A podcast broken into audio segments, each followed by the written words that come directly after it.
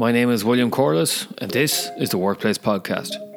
Brought to you in association with Yellowwood, providers of executive coaching, corporate training, and facilitation, your external learning and development partner. Each week, we focus on a different aspect of the workplace. We hear from guest speakers who will be subject matter experts, who I believe are incredibly talented at what they do. These experts will give you a different perspective and insight to work life, with the aim of empowering you to take a different path to success in all aspects of work life. These perspectives will include career and personal success, leadership, high performance teams, and creating a better work life culture in your organization. Yellowwood. Take a different path to success with your career, team, and organization. Our guest in the very first episode of the Workplace podcast is Pierre Battah. He's an award winning leadership and workplace specialist. He speaks and trains across Canada and in the United States. He is a long-time workplace columnist, blogger, nationally syndicated broadcaster for CBC, a TEDx presenter, and a former senior manager in HR. Previously a management professor at Mount Allison University, his book Humanity at Work was published in September. Pierre, thank you so much for being our very first guest on the Workplace Podcast. How are you? Hi, William. I'm just great, and I'm delighted to be with you this morning.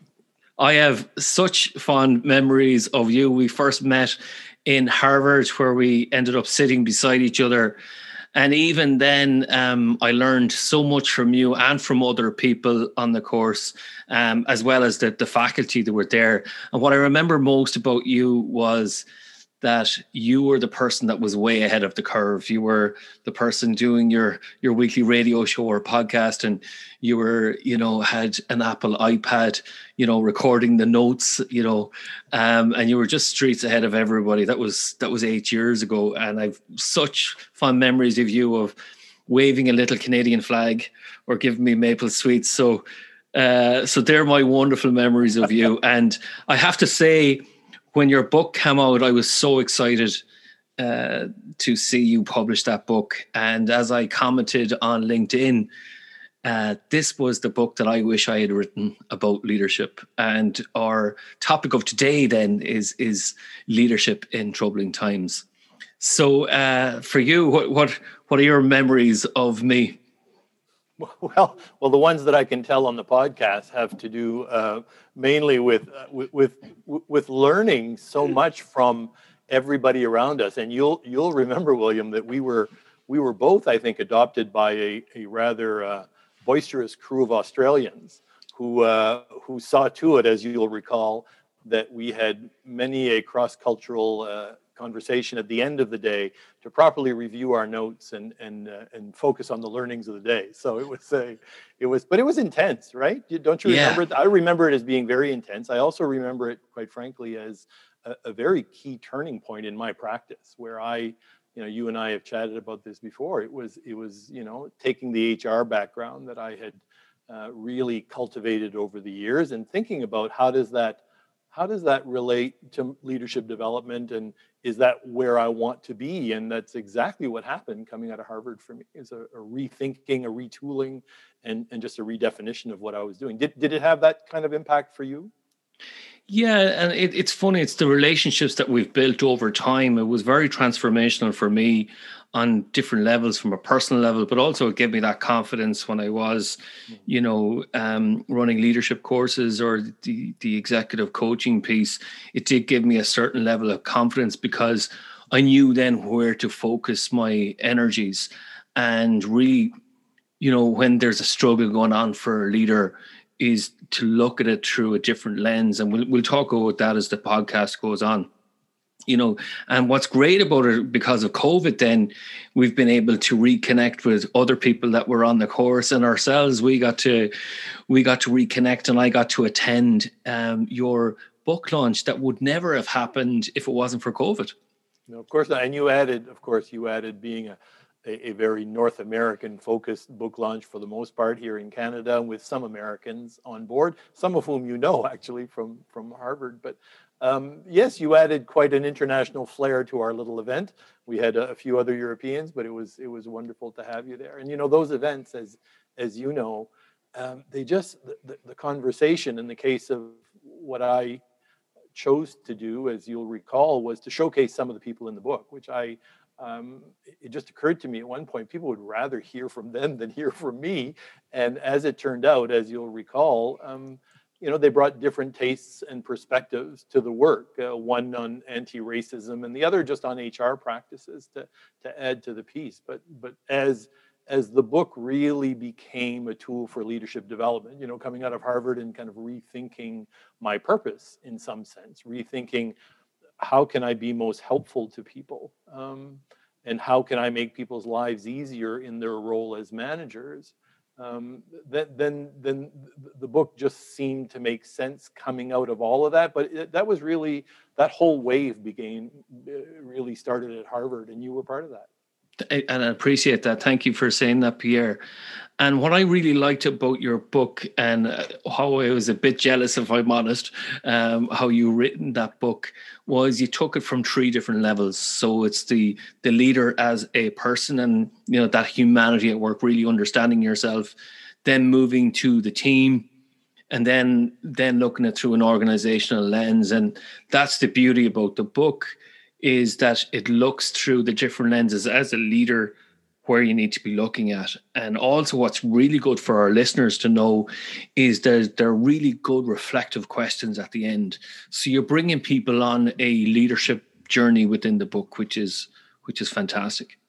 Yeah, I think I need to give some credit to my editor, um, Don Loney, who had, you know, he's edited 300 nonfiction business books, and he you know, of course, shaped by my writing, said, you know, you're really taking people through this kind of self-reflective exercise. And and and to your point, I, I think I think my work with leaders, and I'd be curious to know if yours experience your experience has been the same, is you do start with the individual. In, in spite of the fact, um, I mean, back to my organizational days when people would come and sit in my office and would bemoan the, the reality of of one thing or another in relation to their people practice, if you will, when I was in HR.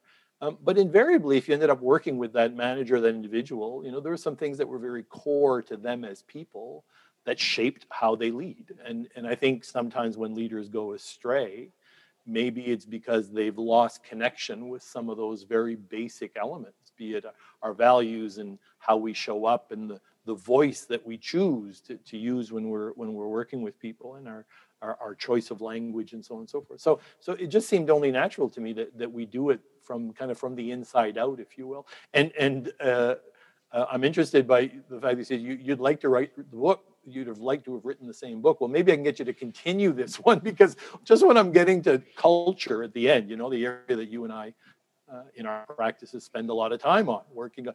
I was we were just getting going, right? right. Yeah. 100 pages later, um, because certainly I I think I spent a lot of time in the book um, on really helping the individual leader, emerging leader, established leader, one day soon to be a leader, really kind of get very clear on some of the essence of how do I get the people around me um, mobilized um, and, and, for me, that really centers around the whole notion of, you know, expectations and how I craft roles and how I, you know, so the book goes into that to, to some extent and more the system side of objective setting and that kind of thing, because I think it's foundational. Um, but upon upon that, I think I spend much more time on, uh, you know, the, the question for me, William, was how do we pay attention to people at work? You know, it's a, it's an interesting question. Uh, the numbers are, are staggering the, one thing that differentiates people who are engaged and not engaged in large part is how much attention are we paying to them. So all of that was just fascinating to me. So that's why i think i i really hang around the team part of the book right? The middle part my team. yeah. How do i as the team leader the most infectious contagious person in this group of 8 10 12 15 people? I think that's really where i wanted to spend my time and energy and that's where we ended up spending the time. Um, but you're right we we close with really talking about culture and how we impact culture and so on. So so it was it was an interesting romp.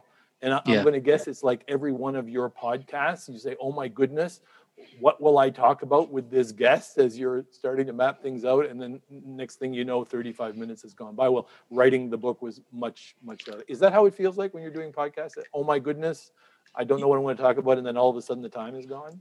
Yeah, like often I find that we were in terms of the topic that we want to discuss, we could have discussed 400 topics, you know, and we could go on for three or four four hours. And that brings me back to this week's topic, which is leadership in troubling times. And just before we started recording here, I was reminding you that our first night in Harvard together, we actually discussed this whole topic of leadership in troubling times. And, you know, leadership, there's really a spotlight on it when an organization or a team is in crisis. This is where your leadership really shows. And, you know, if you haven't been practicing good leadership traits or skills, you're going to get found out pretty quickly, you know. And it's this whole crisis mode that people are in, uh, you know, is that's really important part of that. If you're in trouble as a leader, then how do you get your way out of that? And I think your book is a good way to for help to help people to navigate their way out of that, where it's those those practical elements about setting expectations, as you mentioned before, prior to prioritization. So that that leadership management piece, getting the balance right, mm-hmm. I think is really important. What are your thoughts? Like if you were to, you know, have you experienced people who are leaders that are in trouble? You know, that have, you know, they might be losing sleep at night or whatever. What are your what are your insights? Yeah, I, I think I think to, to your point, the, the, the the times that we're in probably exacerbates some things, right? I, I think leaders create conditions, and initially, they create conditions for themselves. You know, we create our own systems. You know, I, I kid when I work with leaders, as, as probably you do, but you know, I always say that the office of the of the general manager or the office of the deputy minister or the office of the superintendent and they laugh at me because they say well I'm the office. And well, not really. You know, you're there's a n- number of systems and processes that enable us to kind of get a sense of what we need to do. Because eh, to your point, you know, leadership managers are pulled in so many ways. It's a chaotic and frenetic pace at all all the time. And then and then so if I don't have my wits about me to some extent in times that are relatively calm, pretty hard to to kind of jump to the crisis as as one needs to do. And I think leaders ultimately, you know, you do two things for me. It's about creating conditions uh, all the time, and and then it's about intervening, right? And and in times of crisis, I think the whole notion of of when do I step in and when do I not, and of course the compulsion I think for most people is to step in a lot because there's a crisis and to reel things in and to bring things back to the to the core team and to in some ways kind of shut out some individuals right? So uh, it was interesting to me watching what happened through covid and as, as does through all crisis in any organizational setting that natural propensity to kind of hunker down and and and, and centralize decision making and and maybe leaders who typically would be very inclusive and and wanting to hear diverse voices um, in their decision making. And let's recognize that times are dire. You need to act quickly, and sometimes you can't consult. I get that, but um, I, I, think I think there's a, there's a whole notion of moving in crisis. If there was one thing I tried to to mention to leaders is bring people in rather than shut people out at a time when you're maybe tempted to upgrade it. Now you do have to simplify things. You need to strip things down. I, operationally, I get that. Um, but yeah, so I think I think that's one piece for me. The leader in crisis is is first of all to kind of proactively be always thinking of how do I get my office of the leader in in shape, so that when um, when things are, are tough and difficult, that I, I can rise to that occasion. Because um, I, I'm wondering what your experience has been, but you know the data certainly shows that people need their leaders more than anything else when things are hard, right? So at the best of times, I get motivational value from hanging around with my leader but at times like this you know I, I need a direct i need a plan I, I need to know what my role is and i need to know that you know you need to tell me that you care. You know i think those are the three things for me that leaders in crisis uh, revisit people's roles and expectations of them frequently be talking a lot about the plan and where we're headed and really show people you care. I, I think that's where where people respond. Yeah and for me what i've noticed is is and you touched upon that is when people are in crisis mode, you know, they they tend to, you know, maybe remove themselves from all their resources. And I mean by people or trusted advisors or whoever, you know, and you know, you're not fully harnessing the potential of the group there in terms of all these challenges you know that we need to overcome together and i think sometimes leadership people see it as a lonely place that you cannot discuss or yeah cannot be vulnerable or you know um, you're pushing through changes without actually checking in with your stakeholders or your frontline workers to say actually okay they're the challenges. What do you think the solutions are? So you mentioned inclusivity there and you know they're my experiences that often some of my clients or some people are telling me are that they're really frustrated with their leaders because they're not really fully listening. And I think as a leader, you need to listen at two levels. One, you need to listen to yourself, and that's the reflection piece. We'll come back to that. And then you need to listen to your people who know best, your subject matter experts, the people who know the customer. What are your what are your thoughts? Yeah, I, I, I, to, to your point, I think I think listening is one of the casualties of crisis, right? I think we we become very expeditious, don't we?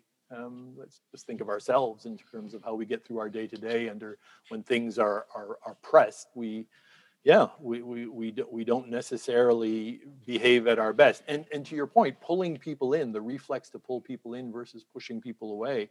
I think I think there's lots of leaders that could learn that lesson any day of the week, let, let alone in crisis mode, right? And I think, I, I think the, the power of having our teams really rise to the occasion um, is a function of how I intervene and how I set expectations and all the things that we've talked about. And, and you know, to, to, the loneliness, I, I talk a lot about the leadership fishbowl um, which is this kind of lonely place where I sit in a bowl and everybody's watching my every move and they listen to my every word. Or maybe they don't listen to my every word as much as I wish they would, but they certainly dissect my every word. And that can be a pretty lonely place. And I, and I think there's some individuals coming out of this exercise that are that are feeling that, right? They're feeling that.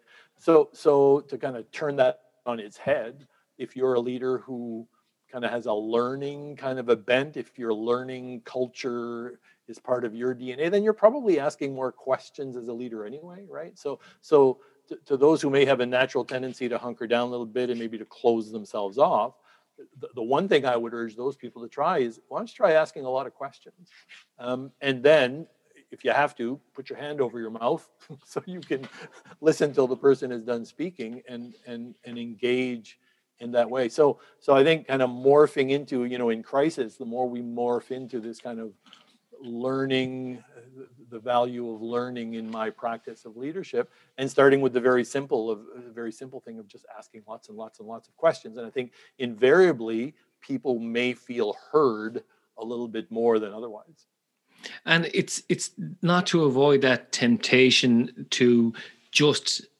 you know adopt one leadership style so we talked about this before and i was talking about you know that do people fully utilize the coaching style of leadership? You know, do they tend to do the pace setting or the commanding piece a bit too much?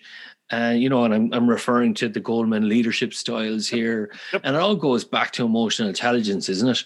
And it's it's about like, you know, are you having that time to reflect in terms of okay, what's going on for me, what's going on for others, you know how does my team see me? How does my organization see me? So in terms of my personal brand and the culture and there's or you know you were talking about the system that you're creating for yourself is that are you helping yourself? Are you doing yourself you know not so nice favors you know? So are you putting in enablers in place or are you putting up barriers which eventually will just lead to conflict it's interesting when I, you know, we speak of the styles. You and I have chatted about this offline. I think that, you know, I'm a recovering headhunter, and I used to do a fair lot of recruitment and selection at senior levels. And I remember the collective disappointment of selection committees when we would ask a candidate, "What's your leadership style?" and they would say one thing.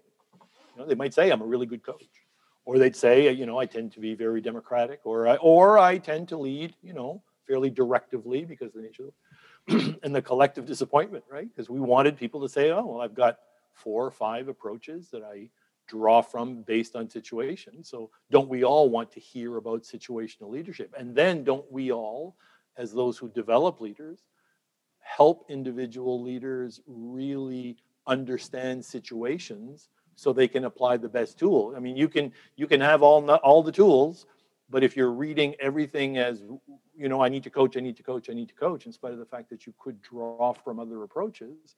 So I think I think it's about situational awareness. To your point about you know Goleman's work and so on, if I can have that kind of individual awareness about myself, about my team, and about our situation, then I think I've got a better shot probably at being able to draw on the tools that are maybe the best tool for the job at any given point in time.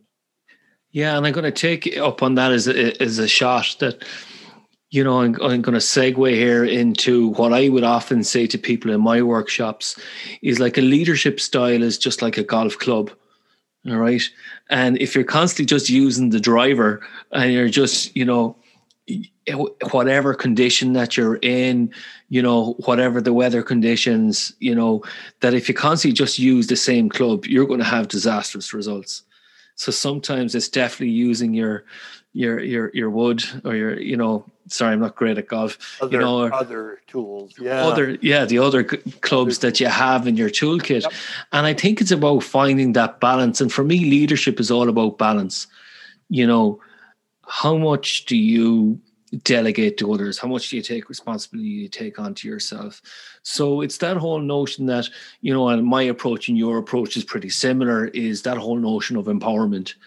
Give people the tools and making sure you're not overusing one or underusing another. You know, it's about knowing what tools and sometimes when it comes to organizational frameworks that are at your disposal. Hmm. For me, balance really speaks to the kind of the the underpinning of the book too. You know, this notion that just in the subtitle, you know, it is about how do I balance that notion of results and relationships? How do I how do I drive for the for the results that I need in order for our organization to be sustainable and relevant, um, whilst creating the kinds of relationships that in, allow us to do that in a sustainable fashion. You and I have both worked with leaders who achieved great results, but it was not sustainable and and and people like you and me are sometimes called in to help organizations pick up the pieces from leaders or managers whose approach although effective in the short term and maybe delivered the results just just left the thing in tatters. So is there a balance there? Is there and i argue that there is. And and right back to the old research in the 60s of blake and mouton who said yes i can share a concern for people and a, a concern for results and and just like the whole notion of work life balance i don't know about you but when i think about work life balance um, just to kind of on, on a bit of a parallel no i don't think anybody's ever full-time in balance right? I, I, I think of things being actually kind of grossly out of balance sometimes and then not at all in others and then sort of again you know what i mean? As opposed to this kind of continuum of balance. Well same thing I believe that leaders, there are times they're going to test the relationships. They're going to push people, maybe in times of crisis, maybe in times of survival, that quite frankly, those practices might not be their favorite nor what they would opt for normally. But certainly, if I've created a groundwork with my team that that is only one of the things that we I sometimes need to do. We need to we need to be a little forceful at times because the situation calls for it. Conversely, you know that's built upon you know every time i have an exchange with an employee that exchange is probably positive hopefully 80% of the time. And i'm cultivating and building all of that that enables me to to draw on the harsher approaches if i need to. So i, I love this notion of balance william. I think you're spot on. I think i think if leaders could bring that idea of balance to many of the things that they do and understand that sometimes they will be completely off kilter and out of balance, but all systems will return to equilibrium, right? As long as we kind of prioritize that. And uh, that goes back to the work that we did in, in terms of adaptive leadership. And, you know, uh, Heifetz and Linsky were talking about this whole notion of work avoidance and where the work is at is maybe having a difficult conversation or a bit like yourself you were talking about you know that system that's you know in in equilibrium you know is how do you disrupt that? Or how do you prod or you know make sure that you know we're talking about the right things in the workplace? So sometimes it's about uh, a personality flex for me that i have to focus more on people and the task sometimes i'm focusing too much on the people and i need to say listen we're here to make money and and you know we have to make a profit so in order to survive you know? So again what leadership is all about is decision making isn't it? It's mm. it's and it's knowing when to tap into the flex that I, I need to adapt here, or when it's to lean into my team to say, okay, I don't have all the answers here. Um, I need you to go to your teams and find out what are the solutions that help us overcome this.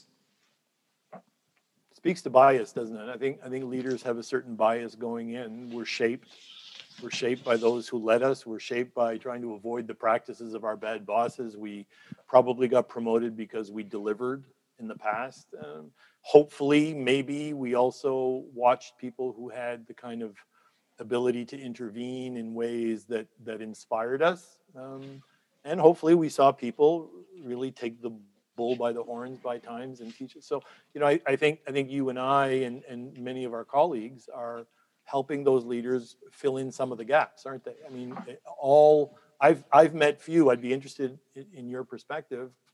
I've met few fully rounded leaders unless they were diligently working at their leadership practice. The ones who really took those those those reflective questions seriously, be it in my book or through good coaching from somebody like you or otherwise. Um, just the idea of being able to say, this is a practice that as long as I'm going to be in this work, needs to evolve and grow and improve and make progress. And I think if people like you and I and those of our ilk who want to help organizations um, prosper and help individuals, boy, if, if, if, we could just do that one thing. I remember one of my uh, one of my colleagues one day. She's a former vice president of HR in, in the gaming industry, and she said, and, I, and she was leaving. She was stepping out of the gaming business and going into coaching of all things. And, and she said, and I said, what's the one thing you wish for the organization as you're leaving? You know, she had spent 10 years working with a management team and really building them up. And, you know, she said, William, this is really good. She says, I just wish that people would understand that leading others is not a side of desk activity. And that really resonated with me in terms of how the again right the inundated manager the inundated team leader who sees team leadership who sees people leadership as one of the components now you and i might have a different take on that right in terms of where that belongs but it's certainly not a side of desk activity. So so i i, I i'm i'm encouraged by the fact that I think as we've seen the advent of coaching, for example, over the course and leadership cultures now and organizational cultures now, are embracing the fact that you know we need to make our managers supervisors team leaders better at what they do. And i think that that kind of openness to that investment in whatever way that looks like. But the most important investment william wouldn't you agree is individual leaders betting on themselves and willing to invest time and energy in their own practice. Don't you think that at the core we can do lots of great things but at the core if those leaders don't have that thirst or that curiosity to kind of evolve their practice we're probably going to have a harder time and so will their organizations don't you think? Yeah and uh, that's a lot of work that i'm doing right now is that if you get the leadership piece right that trickles then it feeds the system the system will flourish. What i mean the system is obviously the organization and the values and the behaviors uh, that that culture is is built upon. And for me you're you're dead right in terms of emotional intelligence then is you know that if people are focusing on that coaching piece that that practice of leadership is you will create those followers you know in your organization. And those followers will run through walls for you you know if they have a a, a leader that they can believe in and for me i'm thinking of a specific ceo now and i think he is hands down probably one of the best CEOs I've ever come across. And lucky enough, he's Irish. I'm not going to mention his his name um, until I get his permission. Um, but it, it is, and it's why I was att- attracted to the title of your, your book, Humanity at Work, is he sees a place for vulnerability in his own leadership practice. And I was with him in, in terms of the participants of a, a, a leadership development program, and he was just new into the role, and he talked about having imposter syndrome in front of all of these young leaders. And I was like, you know what? this is a person who knows where the work is at and he's going to highlight it that to be a success in this business and for the organization to be a success these are the conversations we need to have for me that was an extraordinary extraordinary way to provide that insight to a leader to say you know imagine what? the vulner the excuse me the vulnerability message that's being delivered by a ceo who's willing to open right i mean that just that alone if we're modeling as leaders if you're modeling that kind of behavior um, I, I, think you know we we i think people forget you know mm. people forget how how much influence they have isn't that amazing that somebody with those achievements that an imposter syndrome and that type of vulnerability and then yeah. to have the courage to own up to that with your teams and, and yeah. work with them who you've got to know there's some people around that table who are having the same thing and are probably having the same moment that i am and saying wow my leader is doing this and it's okay for me and we can work through this i think that's the other edge to it right the edge to it for me william is that's not a that's not a state that we're going to hang around in for very long as leaders we, we, the state is one that says is one of really understanding where we are, absolutely sharing that vulnerability, absolutely uh, learning all of its lessons, and then working to close gaps around that. I think, right? Uh, I think that's where the, the statement of vulnerability is so useful.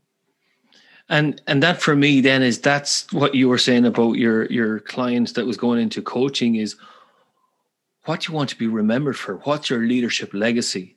And for me, you know, um, that's pure gold, you know, um, in terms of what is your focus. When I show up today, what do I want think, people to think about me? What do I want them to feel? What what do I want them to do? What actions do I want them to take or behaviors I want them to adopt? And for me, you know, leadership is a lot about discipline. It's having that discipline to to have balance, to be reflective. And it's an art. Leadership is an art. You have to practice it. And if you're not doing that uh, reflection piece it's a bit like you know any type of mastery like unless you're actually reflecting what you're doing and this is this whole notion of reflection and action how do you really know you're you're you're mastering the craft of leadership? And i we, we talked about this before is it's looking at leadership through different lenses whether that's a a values lens or a, a personal personality type lens, you know, a culture lens, you know, an organizational system lens, or even understanding your business and your sector. You know, there's so many lenses that we need to talk about. And we talked about this before in terms of governance and even managing upwards, you know, in terms of your board of directors and then managing your own team. There's loads of different facets to leadership and it's leadership is tough. And i think you need to have that basic foundation in place is you know understanding your own ego and understanding your own personality and mindset to really you know be nuanced uh, at that mastery i love the i love the notion of discipline one of the one of the great interviews in the book is by a university president by the name of robert campbell and he was arriving at the end of his of his very uh, very very uh, well received term, uh, ten years with the the number one liberal arts university in the country, and he. Uh, he, he is a large part of why the university stayed at that level. At any rate, in the conversation, William, you got to love this. He said to me that as a, you know, speaking of discipline as a leader, he says he, he brings his leadership team together and he, he always reminds them we can do anything we want but we can't do it all. And, right? And then the notion, and then he, he spoke at length with me during the interview about all the many people who made promises they can't keep as university presidents and never get to enjoy a second term, right? So, this notion of, isn't that a great statement? We can do anything we want. We have a completely blank canvas as a leadership group, but we can't do it all. And in fact, if we try to do it all, we'll probably drive the business into the ground and we'll drive ourselves into the ground while we're doing it. So, this kind of invocation of discipline and, and a framework um, through that whole thing, I think is really fascinating. He's the one. He's the one you speak of lenses. Campbell Campbell's strategic plan for the get this now the number one university in the country is a two by two grid with quality education on one side and sustainability on the other right? And he was he was this talk about lenses. Isn't that isn't that a, I love that framing of yours that says you know or, or, or others have said oh, you know today i have to put this hat on or that hat on or this hat on. But that seems like a lot of work. I like i like thinking i, I go to the optometrist and they keep dropping the lenses in front of my eye, right? They stack those lenses. Is it better A or B and C and D? I love the idea that that uh, you know I need to walk around as a leader with all of those lenses in my back pocket, and then and then flip the right one out every once in a while. Give myself the perspective that's required, and then and then dial in the lens. I really like that. I really like that analogy. And and discipline is is a habit you know and that's what leadership is is is it's it's those decisions but it's about how do you create that framework around you? So you talked about like work life balance. Well for me in an organization you have to have a balanced scorecard in place you know and i often would work on with organizations and leaders say actually what's your balanced scorecard? How do you know you're keeping everything in check and everything in balance? Which is great. And a crucial part then of leadership is communication and especially when you're in crisis mode and there's lots of change management programs going on and sometimes you know difficult decisions have to be made. But it's how do you make that more seamless or effortless for your your employees? And you have a great um, example in your book. We talk about the the, the Malleys um, they're in the people who make the ambulances uh, so maybe I remember them because of their Irish background. Uh, so, can you tell our listeners about that? Because I think what their novel approach was really good. Yeah, the Malleys stood out for me. Uh, for two reasons. One, and, and it, you know, the, the, the thing you're driving at, I think, was completely serendipitous in terms of communication. I mean, the thing, the thing that Terry Malley and Kathy Malley, having built an award-winning ambulance business, shipping ambulances and vehicles around the world, is that they ask really, well, Terry especially, they ask really hard questions, right? They, they, they just unabashedly. Now you need to create a climate in order to do that, correct? And and and we could talk at length about what they do to create psychological safety and allows them to then ask hard questions that don't devastate people. In fact, they inspire people. So, they, but in that in the, in the course of those conversations, to your point, um, Terry admitted to me that that you know people just loved loved loved when they would shut production down for 30 minutes. They'd all sit in the middle of the floor, and Terry would tell them simply what's going on with the business. Here's the plan. Here's the successful account we just got in in Delaware in the United States. Here's the file that we're working on in Poland and in and in the UK. So so he quickly realized that you know th- this kind of throwaway conversation, the kind of thing that he would have with you and I over lunch. You know, when I said, "So how's business?" And, and in fact, I, I've used that framing before with other leaders. And they said, Well, what should I talk about when I have this kind of town hall communication exercise three or four times a year? And I said, How's business? You can just start there, right? I mean, and people lap it up and, oh, well, we can't tell them all the numbers and we can't share. No, that's fine. You don't have to. But do tell the stories of what would make me excited to be part of this team because there's some great things coming up, right? And share with me the disappointments of the contract that we didn't get as well. That's okay. But as long as we have that kind of future focus that, that really speaks to what we're working towards, it inspires people. So yeah, you're, you're right. Leadership is communication. We focus a lot on one-on-one, right, in the work that we do, you and I, and so on. But but I think those kinds of, and he's not a grand pronouncement kind of leader, but boy, the motivational impact of those 30 minutes four times a year, he said, outstripped all the barbecues and one-on-ones and check-ins that he could do in a lifetime. So, so there, you're right. Um, again, how leaders intervene, how they create the conditions, and then how they communicate around it. And that reminded me of some of my clients or some of the people that I met. And sometimes through my coaching assignments, people will come to me to how do I do those organizational communications? And I, you know, I talk about authenticity and, you know, how to communicate your message, but having a, you know, a very refined message as well, you know. And as you were talking about the, the Malleys there, um, for me, I met a business owner in Montana and he was he focused on radical honesty and candor. And everything was up on the wall on whiteboards in terms of productivity in terms of profitability income and expenses. And everybody had this joint ownership. And what he did was well people say well how, how are you revealing the bottom line? And he's he you know and he says you're not afraid people to take advantage of the numbers and you know all that. And he says well they've got an investment in this. We've got a profit sharing scheme. And what if they want more profits? Well, you know, if they're taking care of revenue generators or if we're spending too much in terms of expenses, everybody wins. And I was kind of going, but but I says, you're making assumptions then that everybody, you know, um, will have that financial acumen. And he says, funny that you mentioned that. What he did was he taught everybody how to manage their personal finances. Wow. Right. So money financial then was literacy. Yeah. giving them that those financial literacy then to say, okay, why are you leaving? Because I need to pay for this. Okay. So let me help you out. What do you need to, you know, meet your childcare needs or whatever. And he has not a single person left his company in five years. And then when it comes to workplace culture and all that, there's no knowledge lost. Everything is constant innovation and improvement, you know, and they're just keep keep um, expanding in size, which is which is brilliant.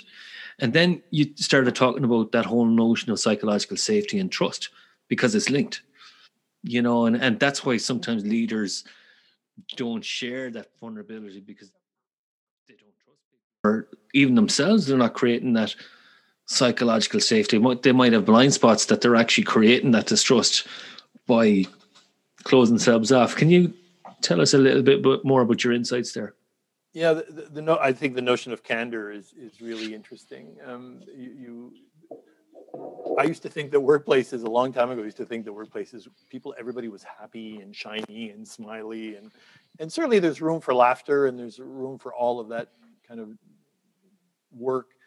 Um, happiness at work and all. I, I mean, you know, I'm not a, I'm not a, I'm not poo-pooing having a good time at work. However, I think that workplaces are much more about the joy of problem solving with others that I like to problem solve with, and that's not always easy and happy and laughy. And then, and then, right? So, so, so, you know, coming to understand um, just the importance of candor as the foundational element. So, so Imagine the team that looks forward to coming to work every day to work with one another. They look forward to solving the problems that they have to solve because work is about solving problems. And then when it gets bumpy or things are uncomfortable or things get said that shouldn't, there is this climate of truth telling. There's this, there's this, you know, there are no difficult conversations from the point of view of it's not going to be difficult because I'm going to be made to feel ridiculous or I'm going to be I'm going to be ridiculed or I'm going to be fl- sloughed off and said, you know, they're there, that's not an issue. Quite the opposite. In a high candor, those kind of high truth telling environments, the joy is being able to sit down with your colleague and say, this is not working for me and here's why. When you do this, I feel like, you know, all the kinds of coaching and I think that's the beauty, right? Is, is that if you can imagine, if you can coach much like the CEO who coaches financial literacy, that's brilliant at a personal level to create a foundation for people to understand organizational financials. Imagine if, from a, a, a, a truth telling, high candor environment, you know, we coach and train that. We bring our teams to the point where not only can they have um, you know solid problem solving capabilities and great team skills and so on but they're able to have really hard talks with each other and it doesn't devastate the team it doesn't throw people out of kilter maybe we're a little bruised for today but by tomorrow we're fine. And you've seen those workplaces like i have who have that you know they have a roll up their sleeves let's solve problems. I'm happy to be here with you solving those problems. And we all know that if things are bumpy or inappropriate or uncomfortable we're simply going to talk about them. And i think that when a leader can strive for that and to your point i probably have to model that don't i right? I'm thinking the only way to do that is to demonstrate that kind of vulnerability and candor yourself and to role model those difficult conversations. And you know i was i was just really saddened when um, I, I, was on a panel recently, and the question was, "What are you hearing from employers amidst all of this, the, the reality that we're in?" And a number of times, you know, what came up, William, is managers admitting that they're not having difficult conversation with their folks because they don't want to upset the apple cart at this time. And I thought, you know, that's that that's kind of well intentioned, but probably misguided. And in, and in fact, although, you know, conversations are never easy when they're you know prickly topics. Doing it virtually is no easier, or by text, heaven heaven help us, or by email. But but avoidance of those that candor avoidance of those conversations may be one of the things we need to fight against and uh, as we kind of enter into this kind has that been your do you have any sense of that as well that, that, that avoidance of some issues or of conversations? Yeah, so I'm actually a, a partner in a, in a mediation uh, foundation in Ireland business, and we're actually going to have an episode on breakthrough conversations. I think that's episode four or five, and it is that whole notion of that you were talking about managing expectations is that, that you're realistic going into the workplace to say, listen, it's you know it's not always going to be full of joy. That sometimes we do need to have those difficult conversations and often when you go into workplaces that are really successful, you, you know it by the way when you walk in, you can f- sense that tension, can't you? You know, in, in the place. And what often people will say there, when you go to a healthy environment, people will say, it's tough but fair. At least you know where you stand. And people care about you in a way that if they're giving you feedback, it's because they have positive intentions behind it. You know, and I do think that sometimes people are recruited. You talked about your your experience as being a recruiter. You know, it's about not having a psychological contract break or breach. You know that you're you're you're not breaking promises to say, listen, we are you know the number one in terms of you know the best companies to work for or whatever. It's like say, listen, this is what this is how we like to behave here. This is how we're going to carry on in terms of the interview. So at least there's no kind of like that false dating that goes on in in interviews you know probably the the sun moon and the stars and then the reality is very different. So again it goes does go back to that um, honesty piece. And i think you know if you do have that learning culture there you know yourself as an organization yourself as a leader then you know, it really is, you know, where the work that has to be done. So your work as a leader, as your own individual work, but also the work that your team needs to needs to create um, there. Okay, so for me, what I, we're coming near the end of the podcast now, Pierre, and what I'd like to do is maybe if you were to give a leader that is facing troubling times some key takeaways, what are the kind of key takeaways that uh, would be helpful to them? Right. I think we've mentioned a couple of them. I'll add a third. Uh, the first one for me is your people are looking to you for a plan, a direction, and a sense uh, of, of where we're headed. And even if that might be um, a little murky, um, it, it, needs to be talked about a lot. Leadership is weekly, right? It's been my experience. The evidence shows that. Weekly conversations about where we're heading, the plan weekly conversations about your role as an employee and what I expect of you. And the one that I would add, we've talked about those two. The one that I would add is about about really clearly communicating to people that you care about their well-being. So I think I think those are the three things that people really are looking for. And when I talk about well-being, you know, what, what does that mean? Well, that means your physical and mental health. That means your career you know I, I, can imagine there are numbers of conversations going on with people saying look william we need we need to put you over there during the crisis through covid. This this is not where your career track was taking you but we need to do that. And i think if people are thrown about willy-nilly and that that's one thing. However if a leader sits down with you and says look this is a temporary move. Let's talk about your future. So so this this ongoing need to talk about people's future and part of their well-being people's financial, you know, we are not responsible for financial security of our employees, but we are responsible to show care about their financial well-being. So to be uh, appropriately curious, uh, not overstepping our bounds about that, and then ultimately work is social. Um, I, I, you know, I think as a leader, I need to be mindful of the fact that at least half of my team, if not more, work. One of the most important things for them is the human connection at work.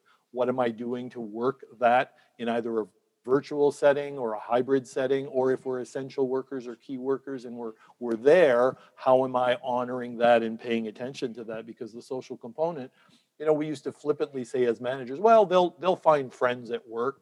Well, no, right now it's kind of one of the most important components of my feeling engaged in my work is connected to a larger group of people because I, I might be sitting in an office bedroom quite a bit. And the last thing, of course, is community. I think I think I need to care about Need to communicate to you that I care about your place in our community. Um, so yeah, I, I, think leaders would do well to do those things. And, and, you know, we, we've we've skirted around learning culture two three times. I might leave that as a key takeaway. For me, that's about leaders who are really open to asking lots of questions and experimentation and really working with people to help them grow. And and through this time, just because we're in troubled times, doesn't mean we shouldn't be focused on people's learning because I think uh, I think that's pretty key as well. And that's the beauty of about humanity at work is there's so many questions there for you to, to ask of yourselves. So Pierre, if people were to get in contact with you or to purchase your book, how might they do so? So uh, everywhere that quality books are sold, I think is uh, is the uh, is the statement. In uh, audio book will be released. Uh, we're hoping sometime next week. Ebook is available, and of course hardcover as well. And uh, www.pierrebattah.com um, will find me, and uh, I'm happy to keep uh, sharing this good work. This Humanity at Work project has brought people like you and I back together after a few years of of, uh, of not being as closely connected as, as we once were, and, uh, and we are now. And I, I look forward to carrying on that work. Pierre, thank you so much for coming on to the podcast and for launching that. I really appreciate it. And uh, that is the end of our podcast today. For the next episode, we will have Fiona Buckley, and she is an executive coach who will be talking about the topic of working from home and remote isolation. Thank you very, very much for listening today. That's it for this episode of the Workplace Podcast. My special thanks to this week's guest for a wonderful discussion. If you want to get in contact with the podcast about a workplace topic or a particular challenge that you're facing, contact me via Twitter at different paths. You can also connect with me on LinkedIn, William Corless, C O R L E S S, or go to my website, www.yellowwood.ie. Yellowwood your external learning and development partner. Provide your executive coaching, facilitation, and training. Take a different path to success with your career, leadership, team, and organization.